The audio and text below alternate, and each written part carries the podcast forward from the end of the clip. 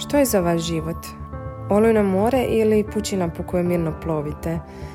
Gurate li ili uživate i dišete život punim plućima? Ja vjerujem da je sreća vještina koju svi možemo naučiti i koja nam je potrebna da bismo bili zadovoljni, pa time i dobri za druge. Dobrodošli u podcast o partnerskom odnosu, odgoju i razvodu, mentalnom zdravlju i osobnom razvoju. Za vas partnerski odnos? Je li on suovisnost i dijeljenje odgovornosti? Je li vaš partner vaša gora ili bolja polovica? I mislite li da svatko od vas ima 50% udjela u vašem odnosu? Ja na odnos gledam kao na interakciju dvoje ljudi u kojoj svatko ima potpuno odgovornost za svoje ponašanje. Odnos je za mene način na koji se ja ponašam u svojeg partnera na određeni način, ali i partner uz mene – Odnos za mene ne znači uzrok i posljedicu, već način na koji se ja ostvarujem uz osobu koju biram i za koju vjerujem da mi odgovara. Način na koji se moj partner ponaša je meni informacija o njemu, njegovim željama i potrebama s kojima se ja usklađujem. A usklađivanje znači za mene neprstano upoznavanje partnera kroz iskrenu komunikaciju i zajedničko provođenje vremena. Ovdje ističem neprestano jer vjerujem da se svatko od nas mijenja kroz život. Vjerojatno u početku veze, odnosno partnerskog odnosa, svatko od nas želi da njegov partner bude zadovoljan, sretan i ispunjen. Kako se s vremenom odnos mijenja, pa tako i naša očekivanja i pogled na drugu osobu, tako dolazi do povremenog optuživanja, prigovaranja, žaljenja i općenito pokušaja promjene partnera, sve u svrhu da bismo se mi dobro osjećali u tome. Ponekad nismo svjesni štete koju radimo takvim ponašanjem, a može se sastojati od e, misli ili izjava poput sve sam sama učinio ili učinila, a on nije mrdnuo. Bezbroj puta sam ponovila, on se nije ili ona se nije promijenila. Ne želim ja uvijek prva nešto započinjati, osjećam se loše kada se on tako ponaša ili nešto ne učini i slično.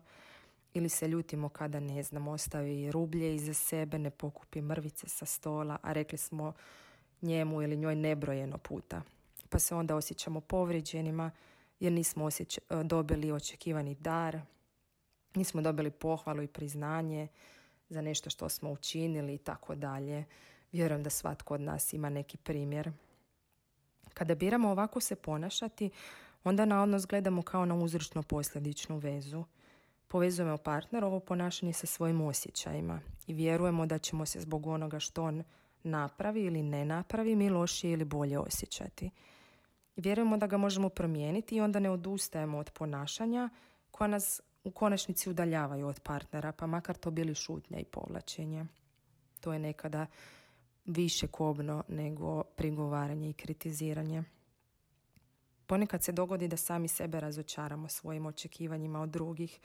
Na primjer, kada očekujemo da će partner prepoznati naš trud i pohvaliti nas ili da će se zbog onoga što mi radimo on osjećati sretno – i da će biti baš tako kako smo u svojoj glavi zamislili. I onda se to ne dogodi i tada svo naše veselje odjednom pada u vodu.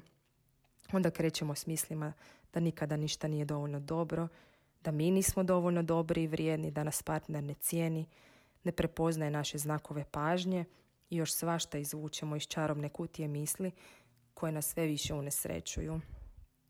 Kada tako razmišljamo, zapravo vjerujemo da je naše ponašanje uvjetovane ponašanjem drugoga, a ne da smo mi odlučili nešto napraviti zato da bismo mi bili zadovoljni, da bismo sebi bili dobar partner u našim očima i ostvarili se kako želimo. Nitko nas na to nije natjerao, već smo mi došli na tu ideju jer želimo brinuti o stvaranju uvjeta u vezi za koje vjerujemo da su dobri. Sada uzmimo za primjer situaciju u kojoj smo se osjećali sretnima jer smo radili nešto za što vjerujemo da će razveseliti našeg partnera. Sama pomisao da ćemo partneru pružiti ili napraviti nešto lijepo nas veseli i onda smo automatski sretni i prije nego što se to dogodi. Nitko nas ne prisiljava da to radimo. To je naša ideja i tijekom te radnje mislimo pozitivno, možda se prisjećamo nekih zajedničkih trenutaka iz prošlosti, osjećamo se samopouzdano i dobro i kao da brinemo za partnera, ali upamtite, to je naša ideja o tome što bi se moglo svidjeti našem partneru. Tako je svatko od nas odgovoran 100% za ono što radi u bilo kojem odnosu. Odgovorni smo za informacije koje pružamo, načine na koje se ponašamo, načine na koje slušamo i približavamo se ili se pak udaljavamo od partnera. Razmislimo o našoj percepciji partnera i u kojoj mjeri je ona obojana našim očekivanjama i naljepnicama koje smo na njega nalijepili. Na primjer da je pametan, lijep, privlačan i brižan ili s druge strane neodgovoran, lijen i nezreo. Kada gledamo na ovaj drugi način, kada povezujemo partnerovo ponašanje protiv sebe ili na partnera gledamo kao na osobu koja je kriva za naše nezadovoljstvo, onda se prestajemo i truditi.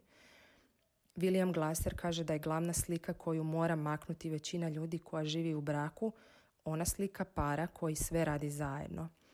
Oženiti se ne znači da se odjednom sve ideje, ideje moraju podudarati. Ženimo se pametno kada s partnerom dijelimo mnogo ideja, ali kako brak se zrijeva, javlja se i niz drugih slika koje ne dijelimo i koje moramo zadovoljavati odvojeno ili će brak trpjeti.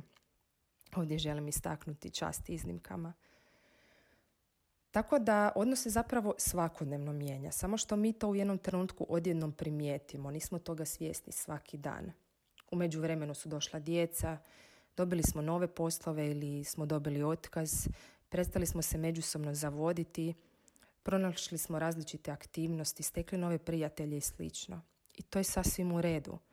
U redu je mijenjati prioritete, želje, na različite načine se zabavljati, osjećati slobodno, ali je bitno osvijestiti to, dijeliti to, provjeravati s partnerom i pronalaziti nove načine održavanja odnosa. To je ona naša odgovornost o kojoj sam govorila. Odgovorni smo za ono što pružamo i ono što nikada nismo pružili jer smo čekali i očekivali. Ono što pridonosi funkcioniranju odnosa je postojanje skrbi, poštovanja i zajedničkih interesa. Zanimanje za drugoga ne mora nikada prestati, pa ni kada smo zatrpani obavezama. Naravno da se mijenjaju načini na koje pridajemo pozornost, ali ne mora se mijenjati njihova učestalost. Često zaboravljamo da i nama više nisu bitne neke stvari kao prije, pa to ne provjeravamo s drugom osobom. Prisjetimo se onoga što je bilo na početku, kako smo se osvajali, što smo voljeli kako smo se zabavljali. Zabava je zapravo bitan ključ uspjeha, a onda dolaze i pohvale, provjeravanje, usklađivanje, osvajanje, komplementi i zavođenje. Kada se ponašamo na način da unatoč neispunjenim očekivanjima nastojimo partneru pružiti podršku, saslušati ga kako je i što želi, tada vjerujemo da smo mi odgovorni za naš odnos i sposobni smo nešto napraviti po tom pitanju da se odnos održi. A kada smo mi dobro, dobro je i osobi uz nas. Preuzimanjem odgovornosti za vlastito ponašanje i razgovorom s partnerom se povezujemo. I kada vjerujemo da u svakom trenutku biramo što ćemo raditi i pritom sebe ne promatramo kao žrtvu ili osobu koja progoni, na primjer on nije napravio ono što sam očekivala, onda se usklađujemo. I još jednom bi glasar rekao, lijepo vrijeme je vrijeme ispunjeno ljubavi i bliskosti, a ne ljutnjom i napetošću.